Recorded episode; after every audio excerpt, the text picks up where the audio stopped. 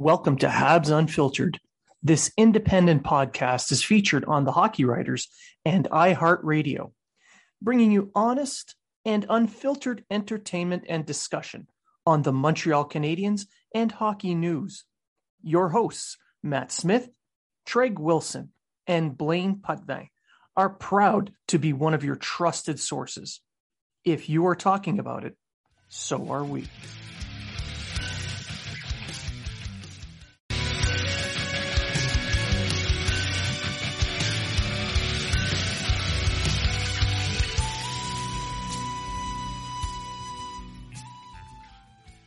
Welcome to Habs Unfiltered. This independent podcast is featured on the Hockey Writers and iHeartRadio, bringing you honest and unfiltered entertainment and discussion on the Montreal Canadiens and hockey news. Your hosts, Matt Smith, Treg Wilson, and Blaine Putney, are proud to be one of your trusted sources. If you are talking about it, so are we.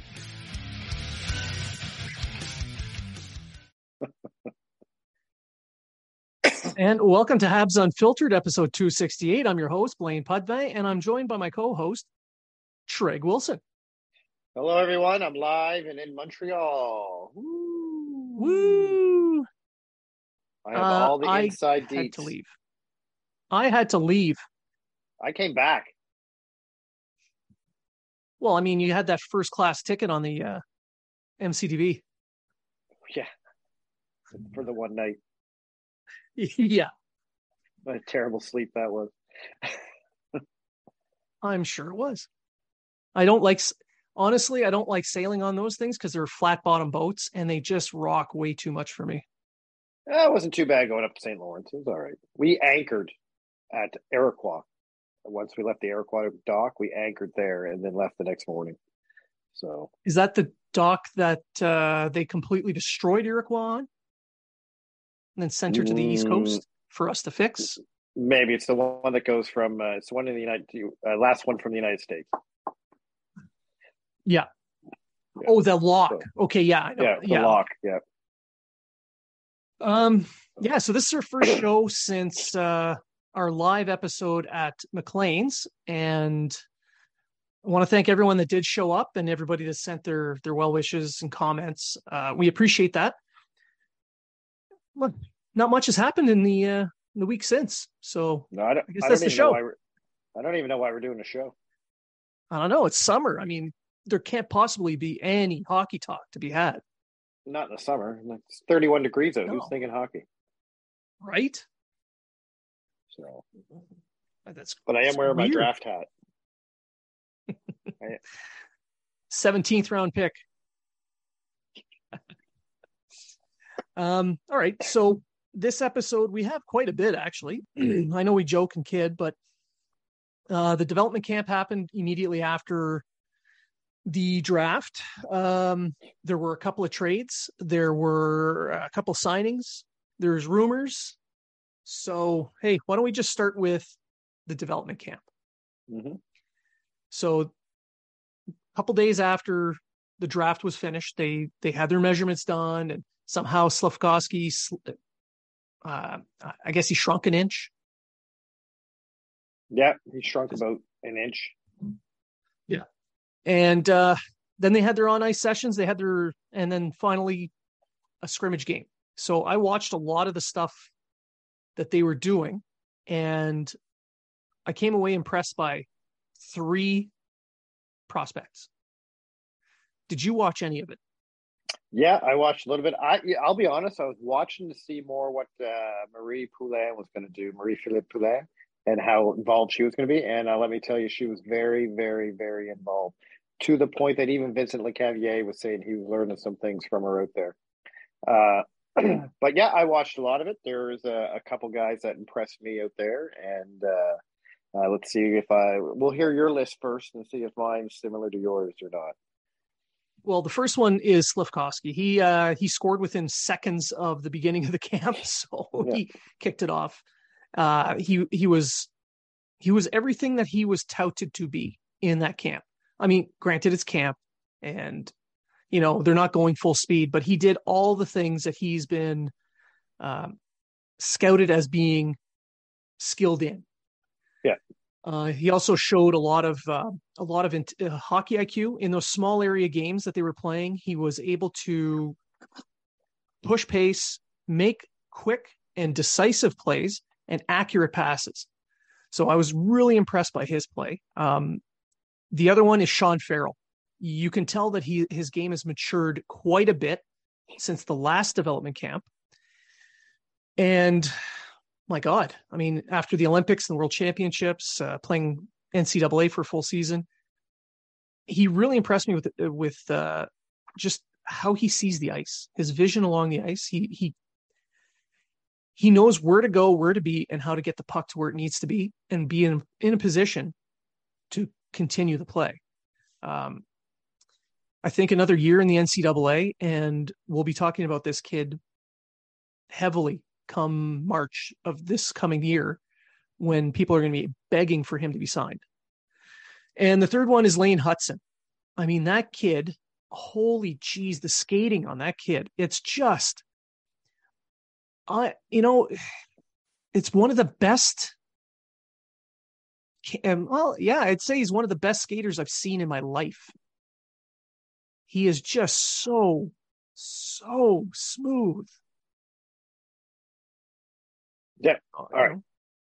Two of mine are, are the same as yours, but one isn't. So I have Slafkovsky, okay. of course. I thought he was uh, I thought he was great. He's everything he was built to be. Uh, I believe he has a very, very good chance of making the uh, NHL next year. Um, guaranteed. Uh, but from what I hear from Hughes hinting and talking and stuff like that, I think there's a spot kind of there for him to take, if that if, if that makes any sense.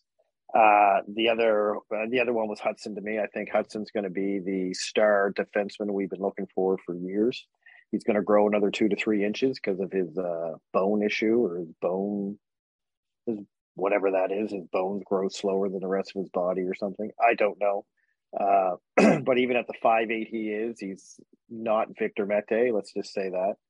Um, because even though he's small, I found even though he was small, he was using his body and he was he was doing what like he was holding off bigger guys than he was. So, I, I mean, I don't mean to trash Mete because you know I hate doing that, but uh, that's something Mete could never do. Like Mete, let's be honest, Mete could skate. He had the puck moving skills.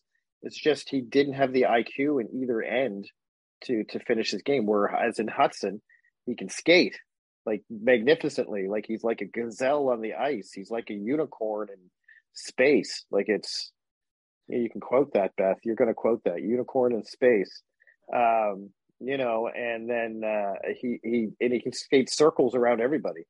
Uh, he can handle the puck. He has his hockey IQ on the defensive end, the offense, and every zone is just high, high up there. I'm telling you right now, if this kid was six two, he would have been a top five pick, maybe top three. Uh, yeah, if, no, I can't argue that yeah, at all. I so, mean, the he he had a couple of plays where he was up against larger players, including Slafkovsky, and instead of trying to reach in or make a move that could compromise himself defensively, he he noticed okay, Slafkovsky's cutting to the middle. He's on his backhand. He's about 15 feet out from the ice, I'll give him that shot. I'll just stay on him, make it a little bit harder on him. And, it's a low percentage play for him to score. If he scores, well, then, I mean, okay, but it's he's playing percentages, he's playing his position. Yep. He is he's guiding skaters to where he wants them to be so that he can defend against them. And that kind of that level of intelligence will play very well for him, especially if he remains at a smaller stature. He's taking away the lanes. Like everything you say yeah. defense, best thing to do is take away the lanes, and that's what he's doing. He's taking away the passing lanes. And like you just said, all right, this guy's bigger than me. I'm probably not going to out battle him, you know, for the puck or whatever. Let me just do this to make sure he goes that way, and that way, gives if he takes a shot, it's a low percentage shot. If it goes in, we'll blame Montembeault. So uh, yeah, it's, it's, it's, just like that. But my uh, my third guy was Heineman, uh, the guy they got from Calgary. Yeah. There. I thought yeah. he had a very good camp. I that I'll be honest, that's the first for highlights that I've seen on on YouTube and what people have put up, and I thought he was really good. Uh, his shootout uh, little goal there that he had, I thought was excellent. I don't always look at a shootout goal and think this guy is going to be the next best thing, but uh, I found he has good hockey IQ. He has a good crisp pass. He's a, he's a fairly good skater. Uh, he knows his role well. Um, I don't see him being much more than maybe a third liner winger or something like that. But uh, um, I thought he had a good camp. I, uh, Sean Farrell, I thought had there, there was a few. I thought uh, Vertebeck, the goalie, Vertebeck, Ver, Ver, Verbetek, uh, his name? Vatic. I thought he had a great, and out of that camp, he got himself a Laval Rocket contract. So uh, uh, that's good on him. I thought he had a pretty good camp. It's hard to judge goalies in these camps because it's not goalie friendly, but uh, um, yeah, I would say you know they're my three. Farrell's a close second because I, I, like you. I thought Farrell had a great camp. Uh, I think he's having a great. I think he's going to be an NHL player. Uh, whether he's a star or not, it's going to be another question. But I truly believe uh, he's going to be a, a, top nine, maybe top six type player. Maybe high ceiling second line, but definite third line player. Uh, that's that's what I see in Farrell. I mean, with him, you can you can see him as a top six player, but if he doesn't make it, I can you can see him as a uh, uh, a, a, Charles Hudon.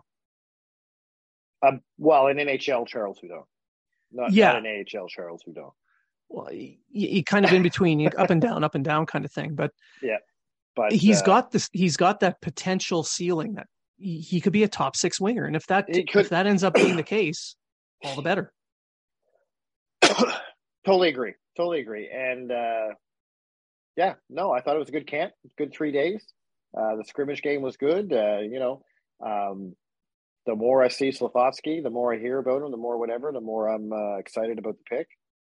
Uh, again, I do think he's going to make the team, but don't put that in writing. That's uh, I think still think he has to earn it. Like I think with every young guy coming in, if he's ready for the NHL, he'll play in the NHL. If he's not, he won't. That's the way I look at it. They also need the cap space for it. Well, right now they have it, as long as they don't sign anybody else. not, not really. Not really. He's got 3.5 million coming to him if you include bonuses, and you don't want that rolling over every year, right? So true, true. Um, but uh, so, but I'm really looking forward to the prospect tournament that's going to happen in Buffalo in about three weeks. So it'll be really fun to watch. Unfortunately, no NCAA players will be there. No Lane Hutson, no Sean Farrell, uh, no Ty Smilanic, but they still have a pretty decent lineup showing up to that tournament. Well, they'll have uh, they'll have Heineman, they'll have uh, they'll have Waugh, they'll have uh, well, I don't know if they'll have Waugh because uh, Waugh, uh, Beck, and somebody else is supposed to go to the World Juniors. Uh, who was the third one? I can't remember who the Kidney. third one was. Yeah, they're supposed to go to the uh, the World Juniors, so I don't know if they'll play in that prospects tournament or not. Um, but if they do, I mean, I think we'll have a fairly good team. I mean, uh, I don't look at the. To me, I don't care if they win or lose any of these games. It's, I just want to watch the players and see how they react in the situations. The only thing I don't like about these games is there's a, somewhat a little bit of a head hunting. You can ask uh, Luke Ev- or uh, Jake Evans about that. Uh, but you know, yeah, that, that that's in the game. So if you can't handle that at that at that level, are you going to handle it in the NHL? I want to see Slafkovsky in a competitive, more competitive environment. Uh, not that the Olympics and that wasn't competitive, but you know what I mean, like a more competitive yeah. environment. To D plus, you know, in his draft year, uh, and just see how he handles himself. And uh, same with uh, the other Slovak there uh, that they that they uh, got. Um, sure. Mishar, Mishar, how do you say his name? Mishar. Mishar? Anyway. Sure. Yeah. I'm never going to get these names. But uh, I, I look forward to seeing how he yeah. plays well. I, I I didn't think he stood out in the development camp. So uh, I mean, he he he looked like he was he was able to keep up and push pace. Uh, I, he can play in the AHL this year because he was a European yep. draft pick that signed. But uh, Kitchener Owens is right. So my guess is they're leaning towards sending him to the OHL.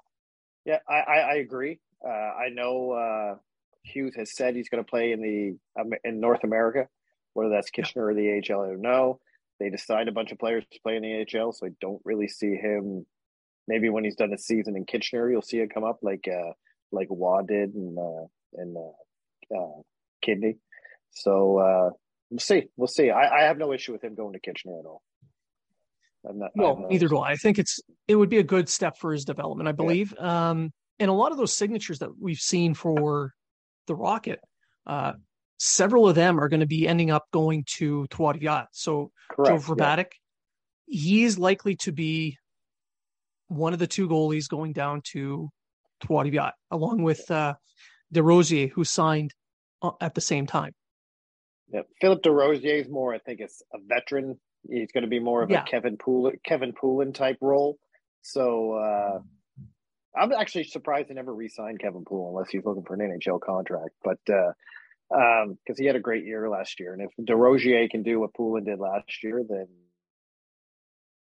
more um, backup for Cayden Primeau. Because I think this is going to be Cayden Primeau's year to play maybe 60 games in the AHL, hopefully anyway, and uh, see what he can do. He had a great. Uh, I will admit, when it comes to Primeau, I was on my way to saying I don't think he's the guy, and then he had that playoff run for Laval, and who knows? Who knows? He salvaged that a little bit. He, he still needs that full bit. year to really prove himself. oh, definitely. He's not. He's not NHL ready yet. He's not. No, no, no. Um. All right. So from the development camp, we're going to move on to free agency. So before there was one signing that just everyone's scratching their heads and wondering why, and that's Gaudreau to Columbus. Uh, he likes Ohio. I don't know. Um, I mean, Columbus is a nice city and all. Uh, you know, Ohio State uh, University's there. Um, it's you know think, a couple million people. I think Johnny just wants to play in a low level atmosphere hockey town. Um, you know, he, you know, Calgary, believe it or not, is actually a bustling hockey town in the in the wintertime. And, and I think he just wanted to go some maybe he really likes I was gonna say Torts, but Torts is in Philadelphia. But I don't know. May I don't I don't know uh I don't know, man. Like I, you knew he wasn't in Calgary, but you knew New Jersey and the Islanders were looking hard at him. So even those were kind of not as high profile as some other places, but I guess he just wanted middle America. I, I have no idea. It, well, it's it really, closer I, to it's close to where you grew up. Well, there you go. Maybe that's what it is. I don't. I. I I'm stumped. Good for him. He even took lesser money yeah. there. That, that's what that's yes, what surprised me. He took lesser money. Maybe it's a family thing. I don't know. I don't know. It's not all about. It's not all about dollars and signs or dollars, dollars and cents. So, well, I mean, it's uh, it's not it's not super close to where he grew up because he grew up in Jersey, but it's a quick flight from Newark to Columbus. I think it's like yeah. an hour. So that's way closer than going all the way to Calgary, which is a couple of connecting flights. But you know, and you're looking you know at about 12 hours of travel. You know what would have been closer? New Jersey. Yeah. Yeah. But I, I don't know. Columbus sold them on, on what they were doing, and I mean they've got a really good family atmosphere there too, and it's not, you know, the the hockey market is a small hockey market uh, market, so he could probably walk around town and not worry. I think I'm leaning to that. I'm leaning to the fact he wanted to go a place where he knew would be anonymous, and uh, there, away you go. I guess. I don't know. It's about as strange a signing as Montreal signing the big star player that they signed as a UFA. Madison Bowey? Correct. Yeah. but with Gaudreau, I mean, uh, the, people were complaining that he showed no loyalty to the team. I mean, I'm sorry, but this is pro sports. Where's the loyalty I, I, to the players? I get tired of this whole no loyalty. If the team, listen, obviously he did not want to play in Calgary anymore. All right, no. he was there. He was there what six, seven years or something like that. I don't know how long he was there for, but I mean, if he doesn't want, if he doesn't want to be there anymore, he doesn't want to be there anymore. Like, it's no different than Jeff. We'll get to it later. Jeff Petry in Montreal. he loved Montreal, but situations changed, things changed, and now then he didn't want to be there anymore. And you know, like, can we tr- quit? It's like the Leafs thinking everyone who's from Toronto wants to sign a hometown discount to play for the Leafs. It doesn't happen. Sure, Jason Spezza did it, but that's Jason Spezza because he wanted to. He was at the end of his career. He made his money. Didn't care, right? Like other people are like, you know what? I want to. Maybe they want to go to. Uh, maybe he wants to go to Columbus because he can help build them a Stanley Cup. You know what? Build a team to a Stanley Cup. Maybe that's what he wants to do. He sees in Calgary they're in kind of a where are we going type spot, and he, and he'd rather either be with a team that's starting to build for a cup or a team already on its way to the cup. And I have no issue with that. I have no issue with people going for money. It's their lives. It's what they want to do. I would leave it if a job came to me tomorrow and said we will give you twice as much as what you're making now. I would put my resignation into the military tomorrow. Here's my 30 days. Yeah, anyway, absolutely. It, it, has, it has nothing to do with loyalty. Because I look at it and say, all right, now it'd be different if Calgary, you know, brought him out of the gutter and re, you know, rebuilt his game like Toronto's going to do with Mete and turn him into this turned him into this big superstar. And uh but they didn't. He did that on his own. Now do I think he's going to score 100 some odd points in Columbus? No. I don't think he is but uh no probably not. And with the loyalty part I mean you look at the uh, you look at other teams around the league like Vegas they're every single year going after the shiny new object to the yeah. point that their cap is completely out of whack and they end up giving away a 35 goal scorer in Pacioretty to Carolina for future considerations, who seems yeah, to be really, the most popular player in the league. I, I want to know who that guy is, and I want to. I, have been looking him up on Hockey Reference to see how many points he gets a year, and I can never find it. He's no. a secret player, but, but he's been everywhere. So, you, they lack the loyalty to the guys that they've brought into Vegas to the point where they're just signing more guys and more guys and more guys, where they end up losing all these really good hockey players. I mean, how do you not get something for Pacioretty? Even when he had a trade demand in and refused to report, the Canadiens still got a pretty decent return. Well, I, they got an okay return, I guess. They get what Tomas Tatar and some prospect dude that I never heard of. Yeah, and, and some draft pick. Some Nick Suzuki. Oh, the draft pick was Norlinder. Norlinder, right? Yeah, yeah, yeah. So I mean, I know people do. Oh, we won the trade yeah. because Vegas has nothing, but I don't look at it that way because they're two totally different trades. So both teams won that trade. I don't care what anyone says. But Vegas screwed it up by Vegas screwed it up by themselves. And how uh, George McPhee still has a job in Vegas, I have no idea. I, I, absolutely I have, no, have idea. no idea. If you have to give away a potential forty goal scorer for nothing because you don't have cap space to hold anyone else on your team. Like, why did they go get Eichel if they knew they couldn't afford him? Because he was the shiny object. Yeah, I don't know. Anyway, I, I can't. I don't see. I'm glad Kent Hughes. We're going to get into this later. and he's not doing stupid stuff like that. So no, he is not. And I, I was kind of going to segue from that and say, well, you compare what uh, McCrimmon's doing in Vegas to what Hughes is doing in Montreal. So you mentioned Petry. Petry requested a trade, said he would mm-hmm. still play until he found something that kind of fit. But Hughes went all out and found something just yesterday. Well, Kent Hughes said right from this trade deadline last year that yes, Jeff Petry, he was taking calls on Jeff Petry. Jeff Petry, mind you, according to Hughes, Jeff Petry never came out and asked for trade. He told Hughes what his situation was, and they mutually agreed that maybe him moving to a different team would be the best answer for Jeff Petry. So I'm only saying this because you know you're going to have the people, oh, Petry quit on the team. Petry hated Montreal. Petry hated the situation in Montreal at the time. He has a family of what four kids under the age of his wife's pregnant, three kids under the age of six. They were living in Michigan because of the, what's going on in and what was going on with COVID, and it was affecting his game. And you know what? I get that. He's a family man. His family comes first. I get Kent Hughes. Kent Hughes said, "Yep, Jeff, I'll entertain that, but only if it works for both of us." Right? Jeff being the logical I said, I agree to that. So before anyone says he quit on the team, he did not because he could have easily said, no, I want to trade ASAP, right? I don't give a shit what you get back. And he didn't. Um, so lo and behold, Blaine Poppin and I are sitting at the draft, and I get a picture of a yeah. ball behind the table because he walked around a little bit looking for the table. Uh, and he's talked to Ron Hextall. I put out a tweet saying, uh, there could, "Is there a trade?" I didn't say it was Petry. So before anyone says, I didn't say it was Petry, but Blaine, you mentioned to me maybe they're talking Petry. You you said that at the draft.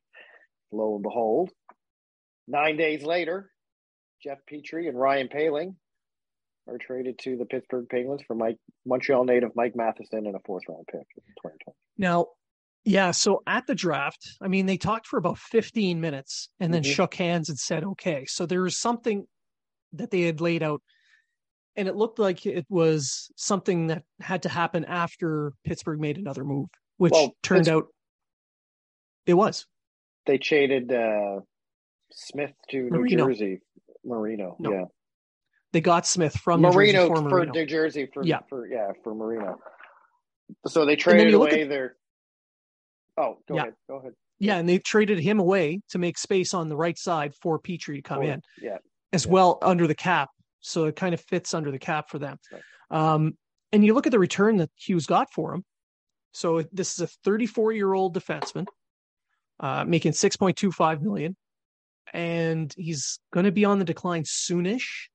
I don't think it'll happen for another year or two, but nonetheless, instead of having to eat some cap and then give away a prospect on top of that just to take the player like they like uh, San Jose did with Burns, the Canadiens in return got Mike Matheson.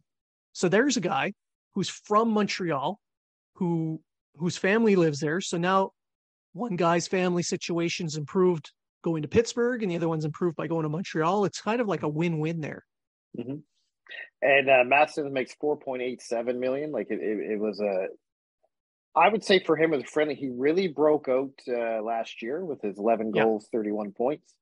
Um, he when he was signed, they expected this breakout to be a year or two earlier.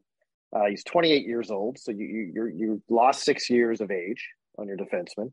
He's in 28 years is about the prime for a defenseman, 28 to 32, and uh, you have him for the next four years. So you have him in his prime, uh, and then he becomes a free agent. So uh, that gave him, along with uh, Poehling, they gave up seven million dollars in cap space to because uh, Poehling 750 uh, to Pittsburgh, and they only got a little under five back, or they they got yeah. a little under. So it gave him enough money to go sign the person that everyone thought they lost. Yeah, they saved about two point one million dollars yep. under the cap, and then they used one point one of that to sign Rem Pitlick. Right, which Pitlick would ask for more money because arbitration would have gave him around three million. So I was kind of yeah, that's kind of to me that shows Rem Pitlick wanted to stay in Montreal. Yeah, he and I think he understands that if he were to sign a contract of that amount that it would only be the one year. And if he did not meet uh, the level expected of a 3.5 million dollar player probably wouldn't get another one. But now at 1.1 not only can the team waive him and not have anything on the cap he is paid as a fourth liner should be paid. Right. And the expectations for him now are not astronomical. I mean he did he scored 26 points in 46 games for the Canadiens. if he does 25 to 30 points over the entire season next year, the, no one's going to be upset by that. A 30 point guy for 1 million bucks, no one's upset. No. And uh, yeah, he played well last year. He was what, eighth, I think, in rookie scoring last year. Um, yes. He, he, he played very well in Minnesota and they didn't have any room for him. He was buried behind some players. He he's a guy you can play up and down the lineup. So if you get some injuries or whatever, you can throw him in that top six. If you really need a, he can play center. So he's very uh, versatile. So you do have a guy in Kirby Dach, uh, who's a center, but you have any issue with his face-offs uh, and stuff like that, here's a guy you could kind of throw in there and say, all right, Kirby, your your face-offs are off tonight. We're going to throw, you know, whatever. You get a guy on the wing that's going to complement the set face-off circle. Um, so I, I, don't mind. I don't mind the Pitlick sign. It was a surprise to me. I'm glad they got him. I like Pitlick from last year. Um, but I'm with you. I don't see him being any more than a third line player. Fourth line, maybe at best. We are deep on wing, uh, deep, deep, deep on wing, but we're deep on wing with not a lot of top six wingers. So uh, no, that's true. There's only, I'd say maybe three legit top six wingers. Yeah, yeah. Anderson, Caufield, and Slafkovsky. Slafkovsky. Maybe Gallagher. Maybe if he's old Gallagher. Mm. But I still see Gallagher as the third liner. So yeah, that's just... uh, it, I'm expecting a lot from Gallagher this coming season with the extra time yeah. off to rest, recuperate, train, uh, the motivation factor to come back from a really bad year. I'm expecting quite a bit out of him. Not a 30 goal year, mind you, but you know, a 2020 40 point I, guy. I'm expecting 20, 25 goals and 40, 40, 40, maybe, maybe 50 points at the high end. Maybe, maybe. I'll be happy with 40. If he gets 40, I, I'll, I'll consider that a success. Yeah. Yeah, I think so. Um, and on the blue line, what we're going to see is probably going to see two rookies. So any kind of Barron, Harris, and Guhle. So two of them are going to be in the lineup. I'm going to put more emphasis on Barron because he's a right hand shot.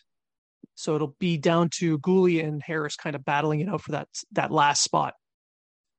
I think if they all make it, I think you'll see St. Louis do what he did last year and kind of rotate the three out. You're never going to have two in the, you know what I mean? Like you'll never have two in the lineup at the same time. So you'll play a game, sit yeah. two, play a game, sit two, uh, until they prove Barron. I think is a little bit ahead of everyone else. Uh, so I agree with you. I think Barron will be that guy. But I mean, you still have on the right side, you still have Wideman and Savard. Uh, so Barron does have that little bit of an in in there because you know they don't have many they don't have many other options. Uh, well, they got guys who can play both sides. So yeah. A guy who's played both sides. Uh, yeah. Mike Matheson's a guy who plays both sides. Play both sides, yeah. Um, but I think what you'll see is you'll see uh, Matheson and uh, Savard probably take the top line with Edmundson and maybe Wideman or Barron. You could see a guy like Barron playing with Edmondson. Edmundson will shelter. I would, and, yeah, yeah, yeah. So, that's my expectation that Edmundson would play the role of Big Brother on something right. in a in a role like that. Um, and then but, you got uh, uh, yeah. Wideman and Harris yeah. slash Guhle. Yeah, really. That, that's yeah. how I see it anyway. And the ice time is going to be shared a bit. I think they'll yeah. do a pretty good job of uh, spreading that out. Uh, power play time going to you know guys like Harrison Barron versus penalty kill time that will go to guys like Guhle. Um, yeah. And I don't think we're going to see a bit. Next season's blue line is no better than last season's, which was bad. they were they were bad. They were bad, but uh, let's see who the goalie's going to be. Is it going to be Carey Price? Is it going to be Jake Allen and old Montembeault? Is it going to be Price and Allen? Is it going to be Price and Montembeault? Let's see. Because let's admit, if you got a good Carey Price or a healthy Carey Price, your defense can be a little slack. Can be. Yeah, well, it could be sheltered. It could be sheltered. It can be sheltered, right? Uh, but if you don't, if you yeah. have a Sam Montembeault back there, then you're going to get slaughtered every night. Sorry, true. No offense, Sam Montembeault, but but uh, for the people that are screaming tank, tank, tank, this blue line is not going to be the difference between you know picking third overall and picking tenth overall. Like they're not any better than they were last year. Matheson even brings what Petry had with the Canadiens. They play a similar game. It's just that Matheson plays on the right side or on the left side, and he can actually make a pass on the power play. You broke up there. I didn't know what you said. Yeah, so Matheson and Petry yeah. uh, play similar similar styles, whereas Matheson plays on the left and can make yeah. a pass on the power play. Yeah. Well, it, it's the defense again. I don't think this team, and I kind of got in a little discussion with someone who says he's a pro hockey player and he knows everything about hockey on Facebook, where I said the problem with this team is this team is not bad enough to be a bottom five team. It's not. I'm sorry, but it isn't. Especially if you have a healthy Price. Although this guy seems to think Price is done for his career because he's he's garbage now. And anyway, the point I'm making is bottom ten, sure. Yeah, I can see this team being out. You got to remember this team was 14, 19, and 4 under Martin St. Louis with Sam Montembeault as your number one goalie. Think about that. Sam Montembeault and a crappy defense, and there were only five games under 500. So this team is not. I don't. They're not making the playoffs. I don't care who you got goaltending. Playoffs, playoffs.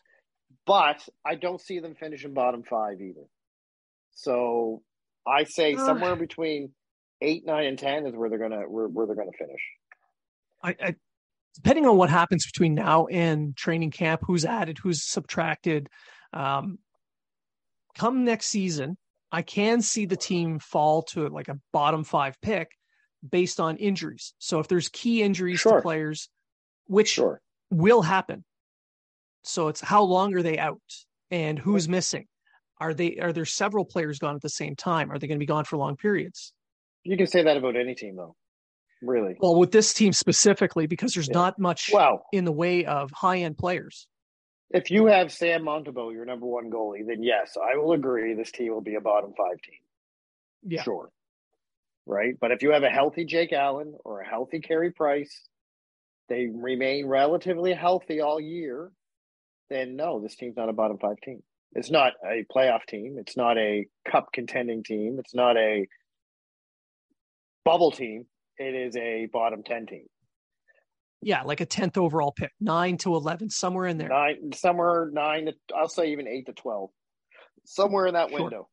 Somewhere in yep. that window. Yeah, absolutely. But that all depends on what else is added and subtracted. Well, like I said, they haven't re-signed Kirby Dach yet, and Sam Montembeault hasn't been signed. Mind you, they can sign Montembeault tomorrow for league minimum. I, I would assume. Uh, yeah. But Dach's probably going to want more than what Rem Pitlick got, even though. Yes.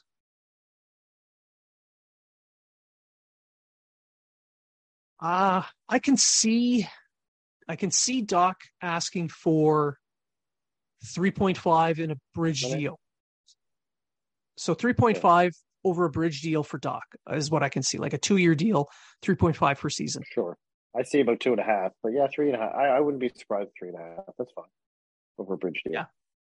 Yeah. So. Um, it, will but they don't have that. They only have like one one point two. Plus, they got to pay that overage fee when the seat, you know, coming up. So. They, well, they've got that covered right now. They need oh, to move right. another player out. But but that's what I'm saying. They only have 1.2 yeah. in cap space. So once you pay that overage, you only have like 500,000 or whatever the hell it is. Yeah. And then right, so you have to move a player out. You have to move at least three to four million dollars out somehow, some way.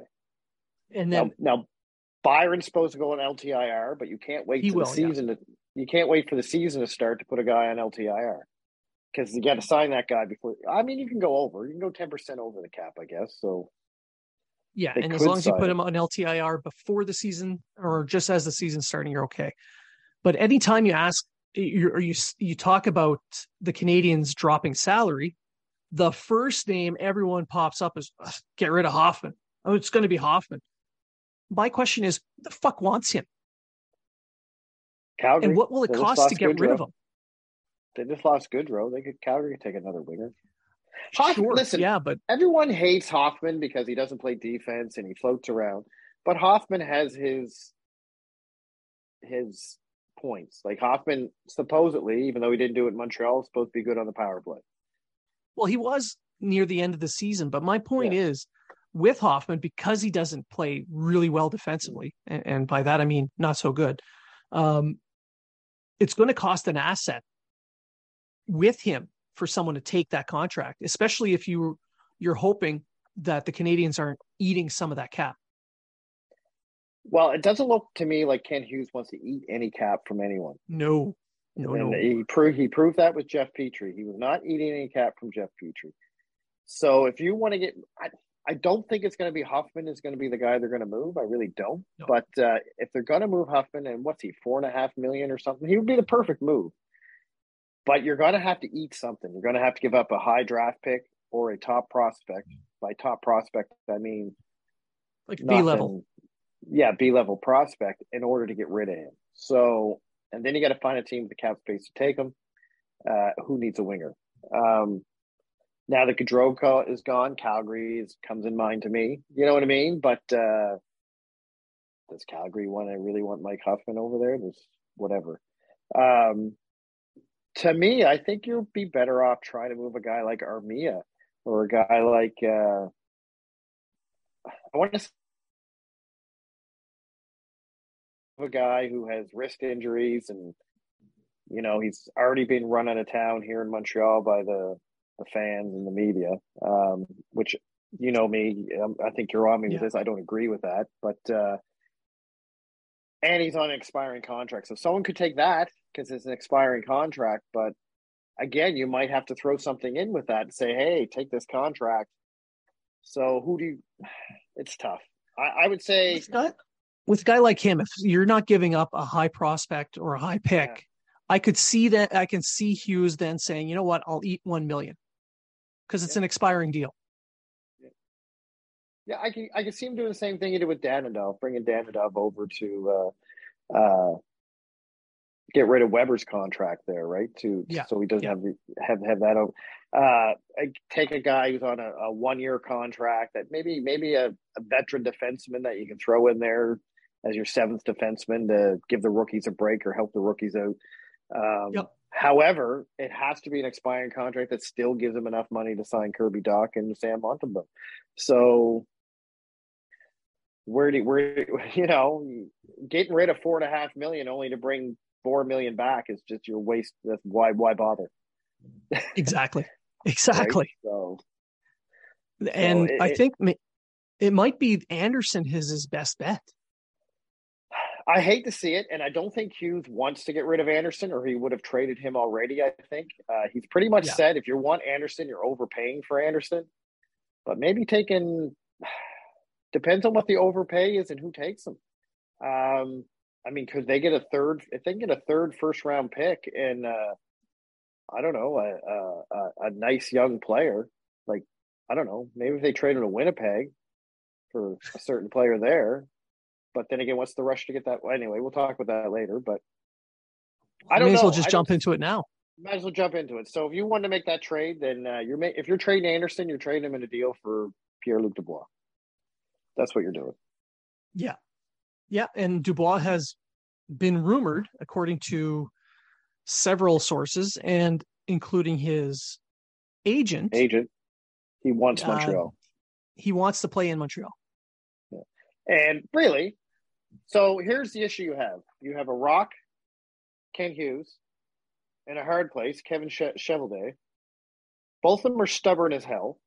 Both of them do not make a trade unless they're going to get exactly what they want. And then you have Dubois. so now I had a little thing today where I did not know this. I didn't know Dubois was at the draft, but apparently he was. Um, now, a lot of people didn't know he was there because the people we talked to had no idea he was there. We talked to then a guy on, on Twitter said, Hey, he was at the draft. And I said, I don't think he was. And he quoted up, Well, this podcast said he was. Well, I don't, you know, I won't even trust my own podcast, let alone someone else's podcast for rumors. But then someone brought up an athletic uh, article by A- A- Arpon that said, yes, he his agent said he was there with his family expecting a trade.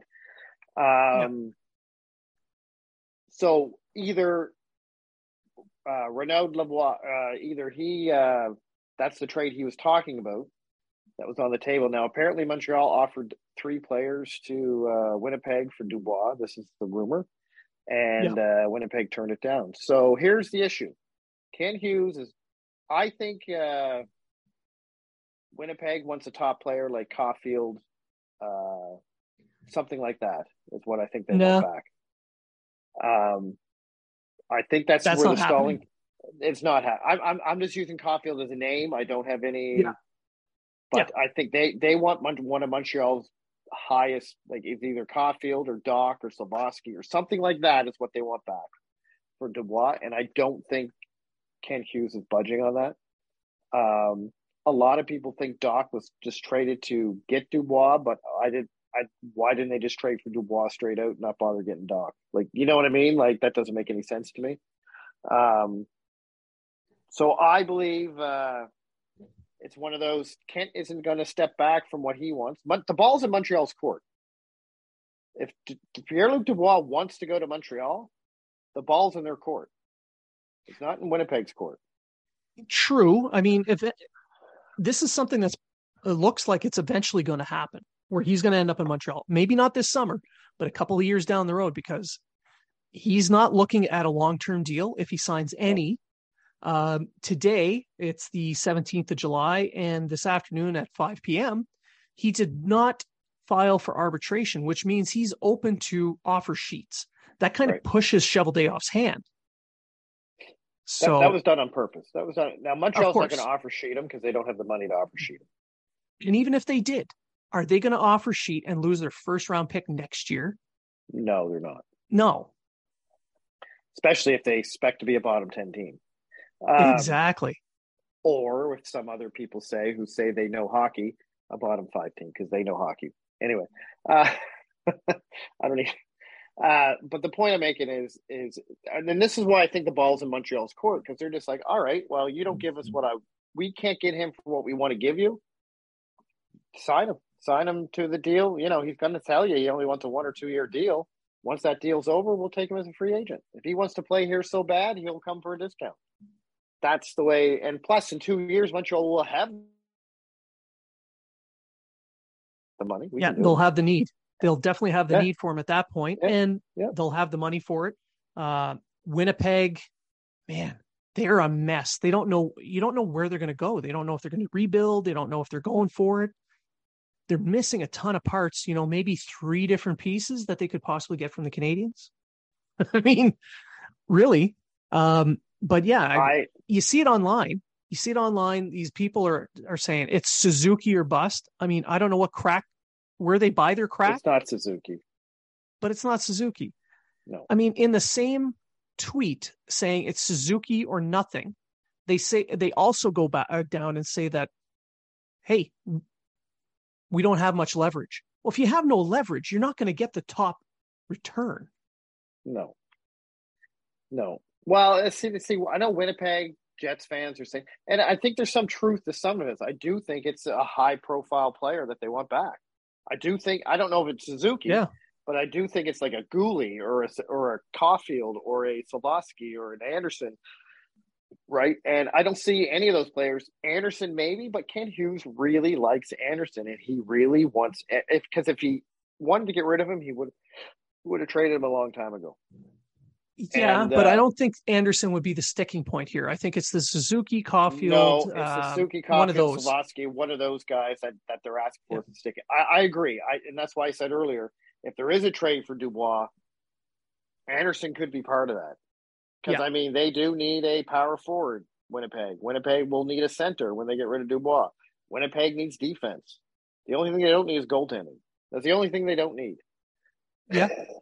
And the right. Canadiens can easily offer up uh, an Edmundson and a, a Dvorak and, and, an Anderson and maybe a pick. Yeah. They can and throw all that, that, in. To me, that's an overpayment, but okay, yeah, yeah. Um, it clears up a ton of cap space. It fills fills all the does. holes they've got. It does. It does. And it gets um, it gets the Canadiens ball rolling.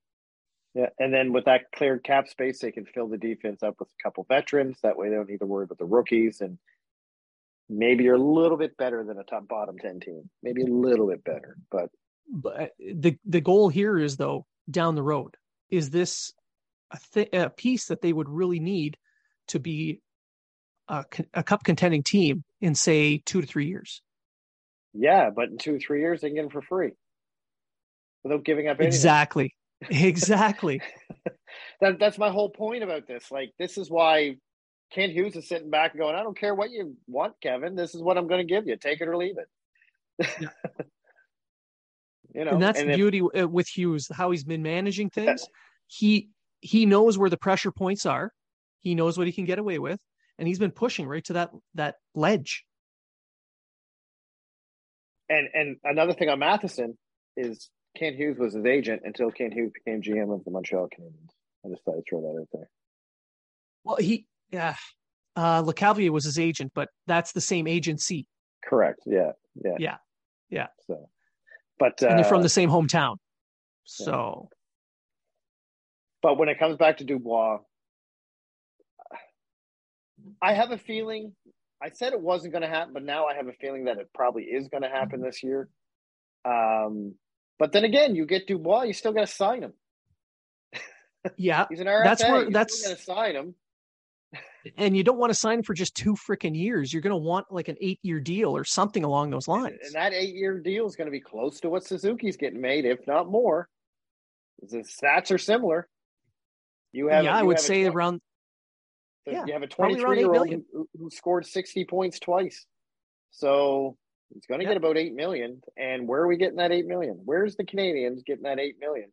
Unless they get rid of Dvorak, Anderson, and somebody else.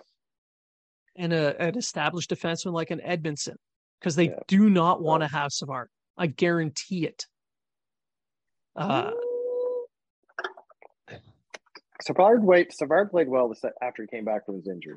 I don't care what Yeah. anyone says, but he's not But an. if you're- eh, he's, he's no. not an Edmundson. Edmundson can play well and guide the young guys along. So, plus, who's going to do all the uh, insurance commercials if Savard gets traded? Bois. Uh, but I, I agree with you. Like you, yeah, I never thought of that three combo, but that's probably the best combo to give. But does Winnipeg want veteran type players, or do they want? See, that's again. You get what- what's Winnipeg doing? Are they are they going to blow up the farm and rebuild, or do they still think they got a chance to burst that bubble and make it into the go far in the playoffs? Because if they want to blow it up, if they want to blow it up, they don't want those three guys. Maybe Dvorak and Anderson. They don't want Edmundson, right? And I don't I don't know how I don't know how bad Montreal wants to give up Anderson. Do they want to give him up for Dubois? I would.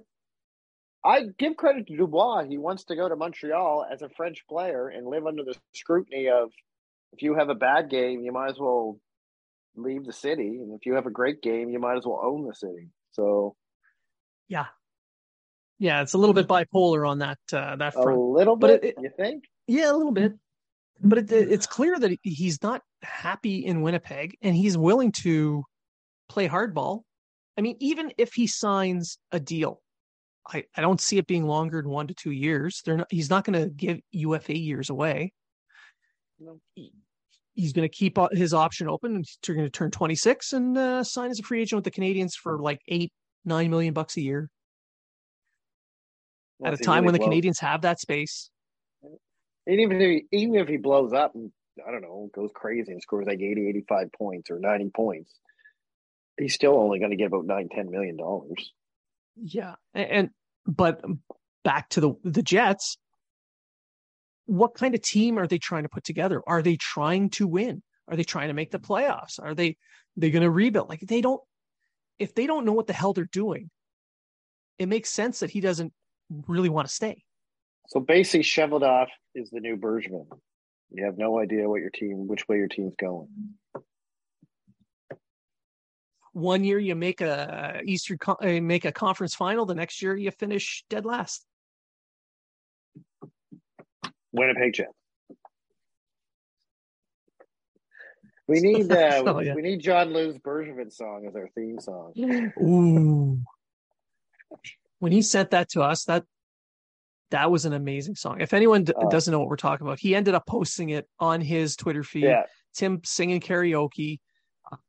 And if there's a real life Fonz somewhere in the world, it's John Lu. yeah. He, he made up a song uh, about Bergevin. Uh, yeah, based on a, a yeah. It's a Yeah. French folk song that he he Yeah. changed the lyrics to. and it's incredible. It's just incredible. Oh my god. Um, yeah. But anyway, yeah, that's so. I don't want a deal to get done because I think we can just let him sign for two years because he's not going to sign any more than two years with anybody with Winnipeg. You know that for a fact. Uh, yeah. Apparently, the Winnipeg uh, dressing room is a toxic atmosphere. I guess there's a lot of you know I, I I hear a lot of this. Oh, he's quit on two teams. Well, Columbus, him and Torts didn't. Get, If you don't get along with your coach, you don't want to play there anymore. Has I don't think he gave up on them. I think it was just a matter of I can't work with this coach, and I don't think Torts could really work with him. I think it was one. It was a Petry Ducharme type situation, right? I don't think it was a he wanted to give up on the team. Same with Winnipeg. There's a toxic locker room in Winnipeg, um, and you know he just wants to go home. I guess he wants to pull the Tavares. There's going to be pictures of him in his pajama, Montreal Canadiens pajamas. Uh, when he gets over there. And hopefully I'll get a tweet when he scores his first goal in a preseason scrimmage. It, in practice on an open net. Yeah. In warm up. Yeah. I'm surprised TSN didn't ding me when Slafkovsky scored in the scrimmage. You, you didn't see TSN. a damn thing. Didn't see a damn thing on TSN. They were busy talking about uh, Matthews's uh, cookie recipe. That's true, actually. Thought it was Marner's. Wasn't it Marner's cookie recipe? No, I think this year they went with uh, Matthews because oh, okay. Marner taught him how to bake, so they wanted to see how well he did. Oh, yeah. He's still stuck at oatmeal raisin. I like oatmeal raisin. Yeah, well, he's the oatmeal raisin of humanity. he's a ah, person, but nobody likes him. ah, that's terrible. Uh, well, terrible. What what are you going to do? We we make jokes. We make jokes. Leave the um, young balding man alone. Christy, I've got more hair than him. That's that's not good. Yeah. Anyway, I think that pretty much covers everything we were going to talk about uh, for this week. Um, do you have anything else? Yeah. Before we go, is Pierre Luc Dubois a Montreal Canadien this season? Um, I'm going to say 80% yes. Because I've been talking to some people out of the contacts we made over the the week that we were there and some people I knew before and there's a big move still to come. And I think it's him. I've been talking to some people out of the contacts that we made. And uh I'm I'm almost with you. I think it's going to come down to whether which GM is going to give and and I think, and I kept saying this, I think it's going to be Cheveldayoff because Hughes doesn't really have to, so why would he? And that's a direct quote from this person I talked to. Hughes doesn't have to give, so why would he? Right. So yep. Hughes has been trying to win so far. He's not trying to win right now. So no. whether he gets Dubois right now or not is irrelevant. He knows he's going to get him eventually well, even next year would work for him because he'd have an extra 20 million in cap space. But he, the, the, the exact quote I got from person I'll leave unnamed, uh, he said he knows he's going to get him eventually. Why? What does it matter if he gets him now or later? To hit on his side. Yeah. He and we both agree it's going to happen this year, but it's going to be Cheveldayoff. Yeah. Taking what he's off. Yeah, especially now that uh, he can take offer sheets. He didn't go to arbitration, so yeah. it's kind of pushing. Yeah, the, yeah. He's kind of pushing his cards and saying, "I'm out." Yeah. Uh, all right. Anything else? No, I got none. All right. Well, I just want to thank everybody for tuning in, listening. Uh, last week's show was one of our most listened to. I guess they liked the fact that we were at a bar I felt that that was a good touch. Uh, it didn't hurt that we had several, you know, famous people there. You know, the uh, the crew from Happy Hour, super famous. And honestly, we had a great time with them. Really did all week long. Hung out with yeah. those guys. Uh, I want to thank John Everybody else for hanging out hanging out with us all night long. We were prom we promised not to tell people to ruin his rep. We have pictures, Blaine. We shared them. I didn't. I followed his rules. He had rules. No, no, he's yeah, he was fun. Um, yeah, but I want to thank everyone for listening. I want to thank everyone for tuning in. Uh, keep sending comments, keep sending emails. Uh, remember, we have that merch store now. You can buy hats, t-shirts, uh, cups, flags, whatever, and 100% of the money goes to Vets Canada. So we're trying to do our part to help uh, end veterans homelessness. So if whatever you buy will go to that. It, don't worry, it's not helping us. We're not buying beer off this. We're giving that to the community. So thank you for listening. And remember, if you're talking about it, so are we.